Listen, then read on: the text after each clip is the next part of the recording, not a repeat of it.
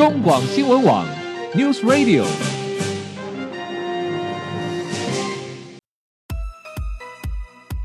政治大人物，企业 CEO 有何成功的秘诀、制胜的绝招？周日，Mr. Big，请他们说分明。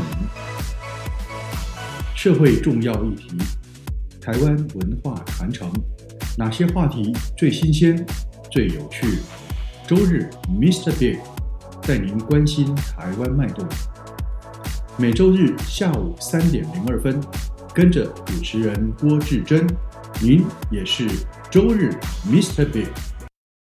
各位中广新闻网的听友，大家好，欢迎收听周日 Mr. Big 焦点人物、焦点话题时间，我是节目主持人郭志珍。回到节目中，我们继续访问到的是读书共和国木马文化的执行长陈慧慧小姐。慧慧你好，嗨，这真好，各位听众朋友大家好。好，各位听众朋友，我们在今天节目中，我们来谈的是，哎，到底我们过去总是认为一般人很难能理解的经济学，哎呦，好深奥啊！经济学到底是什一门什么样的学问？说实在，没人知道，懂的人也不多哦。但是。经济学的确深深刻刻地影响着人类数百年来的生活与演进。那我们今天透过呃提姆哈福特这个作者所著作的《转角遇见经济学》啊，改变现代生活的五十种关键力量这本书，呃，作者以一种最接近我们日常生活中呃基本上是随手可得的很多产品的研发发展的例子，他用一种很浅显易懂的方式来帮大家。重新回顾历史，回顾当时那个物品发明的过程跟原因，甚至这个物件发明之后，对于人类历史演进的改变，到底产生了什么样的直接跟间接的影响？它甚至改变了人类的思想生活模式，创造了一种完全全新、不可知，但是却又影响深远的经济模式。我们刚刚谈到了很多，我们刚刚谈到了护照，我们刚刚谈到了呃很多因为护照而产生的改变的经济模式，甚至是对于种族、对于国家的一种社会政策。好，我们接下来要谈一个东西，大家可能也很习也很习以为常，呃，因为你每天几乎都会碰到，都会使用到，会不会？你经常上班搭电梯吗？我哈非常想要努力的这个运动健身 爬楼梯，嗯，可是呢。但是很多的时候你不你不可能啊，比如说如果你要到二十楼，是的，或者是你 你要到三十楼也有可能，那你要去走一零一怎么办？一零一大楼怎么办？哎，所以哈，哈福特说一件很有趣的意思，我从它里面体会到说，我们知道很多大众大众运输提供我们这么便利的，嗯嗯，呃，这个移动方式哈，那这个移动其实是一个水平的移移动，绝大多数，是是是，可是电梯它是一个另一种另一种这个垂直移动的大众运输，哎，没错，一般都都忽略了，其实电梯也是一种运输工具，是，只是它在一个同一层楼，同 同一个同一个垂直坐标上面啊，不是同一层，它在一个同一个垂直坐标上面移动而已。嗯，可是各位听众朋友，你知道吗？电梯我们现在认为习以为常，还没什么了不起的，每天都在坐啊，对不对？回家也在坐，出去公司也在坐，去大去百货公司也在坐。好，可是各位听众朋友，您可能不知道，电梯啊。最早啊，其实在远在呃很早啊，甚至是呃那时候，作者认为说是在中古世纪欧洲啊，嗯，那时候的法国国王路易十五，嗯，他就特别请人啊，在他的凡尔赛宫打造了一座人力电梯，嗯，啊，好，可是各位听众朋友知道吗？呃，路易十五的那座人力电梯，其实它的它有个非常重要的功能跟目的，嗯，它是为了跟他。多个情妇又会使用的，它是一种拉动绳索的，对对，用人拉的了，用人拉的方式哦。然后其他的，我是匈牙利、中国或者是埃及，有些是用牲畜来拉，哦，用动物来拖，对不对？比如说你有，比比如说我们呃看到，其实现在我们在清大楼看到有人清理大楼，然后他们在外围的时候会呃也有一些绳索会去拉动，我们也可以想象。像要秦始皇要盖陵寝，或者是埃及那个法王要盖他们的金字塔，他他们也有一种简易型的，就是感觉就像那样子哈，对？水力去拉动的这种，嗯、呃，就是呃。呃，前前前电梯的概念是是是是好，可是作者哈在这个电梯的这个章节里面，事实上他当然呃举了非常多过去呃早期的使用模式跟经验，但是他特别强调，其实电梯的发明呃除了是一种大众的运输工具之外，嗯、还有一个很重要很重要的影响，嗯、因为电梯它改变了过去以前建筑物结构中啊。最高与最有价值区段地位的规则被打破了，它颠倒了那个价值定位，怎么回事呢？慧慧，上下颠倒就是电梯，呃，它。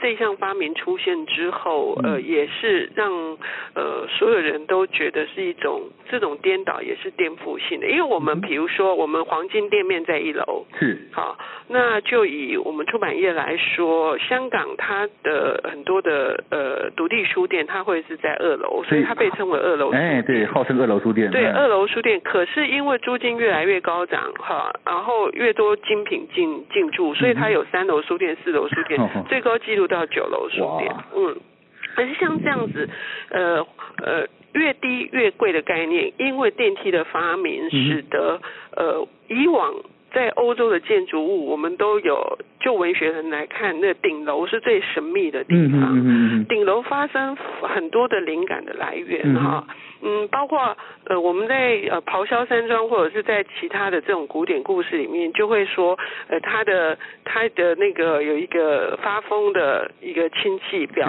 亲或者是什么，就住在顶楼阁楼，或者是仆人住的地方，或者是一些潦倒穷困的呃艺术家。艺术家们哈，在那里产生呃他。他们的爱情或者是他们的创作，嗯、可是因为电梯的发明，呃，使得建筑物，呃，当然还有呃越来越高耸哈，嗯、呃，它就可以变成五楼、十楼。我们刚刚一直说上去，现在摩天大楼一百零一楼之类的，嗯、那越高就我们不要说到那么高好了，越越高的景观越好。是。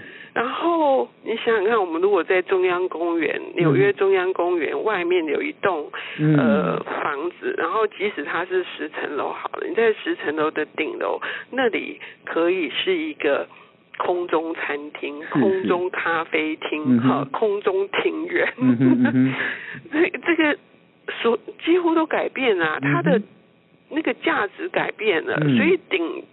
已经不是只有一楼是金店面了。对对，因为电梯的发明，让人往顶楼的这个移动的速度跟能力加快了。以前也不用耗费一些啊，一层一层一层的爬，所以产生了所谓的上下颠倒、价值颠倒的这样子的改变，对不对？所以我们看到很多企业。的 headquarter 或者是他们的所谓的总裁的办公室，常常是设在那个企业大楼的最顶楼。嗯，嗯，所以因为电梯的发明，所以是真的是做了很多结构性的改变啊。我想这是很奇特的。好，我们要回来谈谈刚刚我们节目中我提到说，到底什么样的发明改变了在人类演化历史中性别？高度不平等，以前呃，在整个人类社会演进中，其实男性跟女性是有高度不平等的，在社会地位跟行使呃人类的所谓的公民权利上面。但是因为很多产品的问世，改变了这个东西。在这个中，作者特别提到了很多像婴幼儿奶粉、电视餐、口服避孕药等等等等，好像是这样吗？是吧？呃，这个也是呃，刚刚呃，智真破题的时候，嗯、呃，在久远的离从一个、嗯、呃，就是农耕社会的出现哈，嗯、呃，必须这时候这个女性的这个阶级，而且父权这这个家庭制度，甚至后来的封建制度，是因此而呃开展出来的，嗯、因为呃，农耕。的时候，男人出去工作，嗯、然后女人必须在家里，然后就会产生财产，产生财产就要确认女人所生出来孩子是自己的亲生孩子。为什么要传承嘛？对不对？因为要把财产继。那这样子女，女女人渐渐的变变成了是一个，呃，也变成自己的财产，是也是一个附属的这个地位。我们我们最后虽然会提到离，嗯、可是因为我们现在提到的是一个家庭制度的发生，嗯、以及女性地位。嗯呃，就是我们要谈这一块。嗯，那在远古的时候就有这个问题，那现代社会更是就是呃，根据所有的这个呃，不管是薪资的结构，啊，就是我们同样是在从事呃。一一样的同同工，可是女性跟男性一向不同。不同头，对。嗯，那这里面当然是有一个无法改变的事实，是只有女人拥有子宫。对，因为她要怀孕生产。她必须怀孕跟生产，所以呃，在续薪的上面，呃，雇主自然而然会因为这个考量，嗯哼，嗯，他就会呃有比较。嗯，我觉得不对等的这个安排，因为是女性在工作的的生命周期中有一段时间会被打断，是，对不对？是，是，呃，是。所以虽然现在有一些企业家可能也鼓励说，呃，男性也有这种暂时性的呃暂时性的休假去呃协协助育婴，但是呃绝大多数还是在女性的身上。是，是，是。那所以女性应该要怎么？呃，面对这件事情，所以在十八世纪呃十九世纪的时候，有一个这样的发明出来，嗯、是因为当时的天灾人祸，嗯，很多的小孩是事实上存活率太低，嗯嗯嗯，那也不见得每个孩子，就算呃他生下来的时候是还算健康，可是他不见得有母亲，嗯、也许呃。就这样的情况下，他如何要抚养长大？嗯，那于是就就这个发明者，他就想到他可不可以呃取有一个可以取代母乳哦，取代母乳的一个配方奶粉。嗯哼，那当时是为了使得这些没有母乳可可吸收营养的孩子。嗯哼，那后来他演变成经过各式各样的这个改良。它演变成使得女性被捆绑在家庭里面，她得以脱身，因为不再只有依靠女性的乳房可以哺乳孩子，对不对？是，但是这件事情，所以意思说。男性也要担负起不就是喂养孩子的工作了，是，但是这件事情在提姆哈福特，他毕竟是一个经济学者，嗯嗯、他的看法是说，呃，首先我们要理解的虽然是呃，使得这个阶级跟女性意识可以解放，某某些程度可以解放出来，嗯、但是他确实配方奶粉也会使得很多呃不良的厂商，啊、是是。嗯，他们。他们因为这个巨大的利益，嗯哼，而呃做出一些其实是有损的，嗯、是损害这个呃婴儿健康的事情。没错，没错，没错。那其实绝大多数的婴儿配方奶粉，它绝对抵不过呃母乳，嗯、就是科学呃的证，就是证实是呃。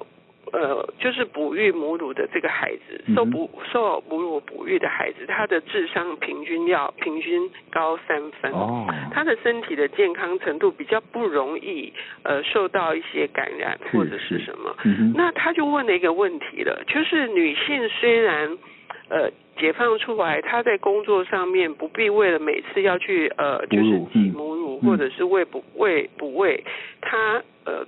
脱离了职场，嗯哼，但是孩子也因此比较容易生病。啊，是，比较容易生病，呃，父母也比较需要请假回家，然后也是造成另一种程程度的心力交瘁，没错。但是他虽然提姆哈福特他会提出这个负面，就是志珍刚刚一直也一直强调说，一个好的发明是两面刃，嗯，那所以虽然如此，但是整体而言呢，因为因为如果从总体。总体人类生活的提升跟改变，嗯、然后总体女性地位的呃也是提升呃来说，那是不是这个代价要付？那大家明不明白？嗯、这就是这就是要付的代价。是是，就是没错。他点出了很多、嗯、呃那个那个关键，我们思考、嗯、我们在思考一件事情的好跟坏，嗯、得跟失。是呃那。是哪一些思路？我觉得这我读我读这本书给我最大的帮助就是，呃，我是要从个体的角度来看一些个人的牺牲，嗯嗯，比如说机器各式各样的机器发明，嗯，甚至机器人的诞生使得很多呃工人失业，嗯，嗯，那这些工人的失业真的呃像呃所有的政府把他们打压成他们是暴民嘛，嗯嗯，嗯，那他们担心的真的是呃。他们的工作被取代嘛？嗯、不只是如此，他们可能担心的是他们的优良的技术是被粗糙的东西取代，取代，然后这个优良的技术没有办法，嗯，呃，获得传承下去，对，获得传承，嗯、就获得到它应有的问题，对不对？嗯，对。然后，但是哈哈福特又回过来问我们说，那总体呢？总体我们人类的寿命是从呃两百年前，呃，就是呃不久之前才三十五岁，嗯。那现在我们的平均寿命是七十岁，嗯，所以到底哪哪些？怎么样衡量是非常有趣的，嗯，是值得我们去深思的。所以一样的，电视餐也是一样，嗯，或者是口服避孕药也是一样。是了哈，嗯，对。事实上，作者在讨论这个议题的时候，不管是说是在一八六五年第一份所谓的可溶解的婴儿食品上市，嗯，或者是一九五四年第一份冷冻土耳其盘电视餐的问世，或者。再来看到更近一点，是一九六零年口服避孕药首度在美国核准，一直发生到一九七一九七零年，那个根本就是一九七零年，根本就是整个女权解放运动的一个最高潮。其实这些东西，一切新事物的诞生。都在印证一种说，这些事物的发明是一种有次序的行为，目的在什么？在彻底解放长期不平等的很多，不管是性别或是阶级被剥夺的一种工作权或社会参与权利，因为。这样的改变也创造了新的经济的发展。为什么？因为有更多优秀的女性投入市场里面了，嗯，产生了结构性的工工作改变。我也是其中之一。没错，没错，没错。好，这真的是呃，我所以我们把女权想的太过于激进，嗯哼，并不是，是是，是说它相对的有它展现它。他的呃技能或者是他的天赋的一个机会，因为他本来就有嘛，对，只是被埋没了，嗯、对不对？嗯嗯。然后口服避孕药不只是这个部分，包括女权也包括女性的健康。是是是。女性如果她不停的去生育，呃生育。那她寿命也缩短了，嗯、他他在照顾育婴孩子上面，她就只能潦草马虎。嗯嗯，没错没错。那同时也会造成更多的社会问题，所以那不是单纯的这女权这两个字看起来是刺耳的。对对对，如果有些人听起来，但是但但确实是是使得呃女性不只是在心理或者是外在的这些条件，嗯，她可以得到一个。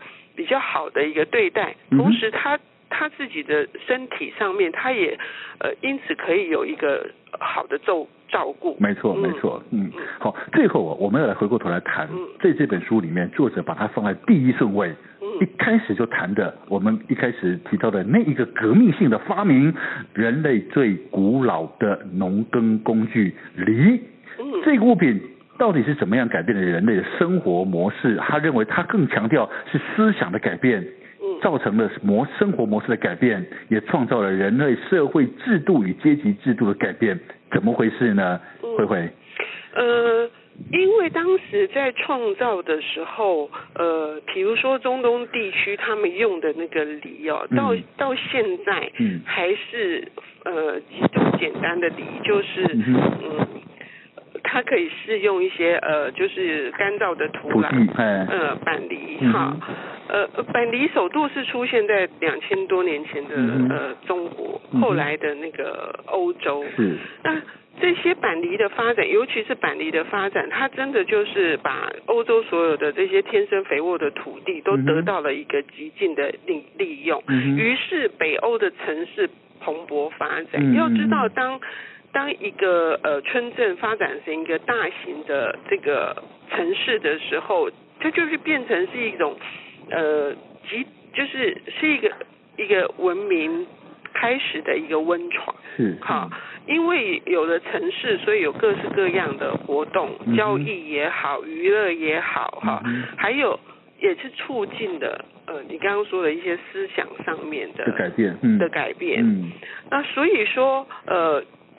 还包括有所谓的庄园的这个体系，嗯嗯嗯嗯嗯，然后呃，刚刚我们已经说到了，就是说呃，犁地是男人的工作，是。好，那妻子要呃在在家里，然后这在家里就形成了这个所谓思想的改变，是因为他有财产的制度，制度。那女性被压抑的，她被贬低的，她变成是一个呃呃顾顾家的，然后她是生儿育女的一个角色，嗯，然后就会促成了一种厌女症，嗯，还有相对有一些是呃因为男性威权跟呃封建制度，所以也使得某些暴政。也会产生。是、嗯、好，所以就是大家都会觉得农耕社会呃好像是使得我们所有的文明的进展非要成长，嗯哼，这确实也是，嗯，可是有一些嗯人类学家的的另外一个批判就会说，其实人采行这个农业是人类史上最严重的错误，错误，因为。嗯，但它是最严重，直接造成了所谓的阶级不平等、阶级的噪音，对不对？嗯。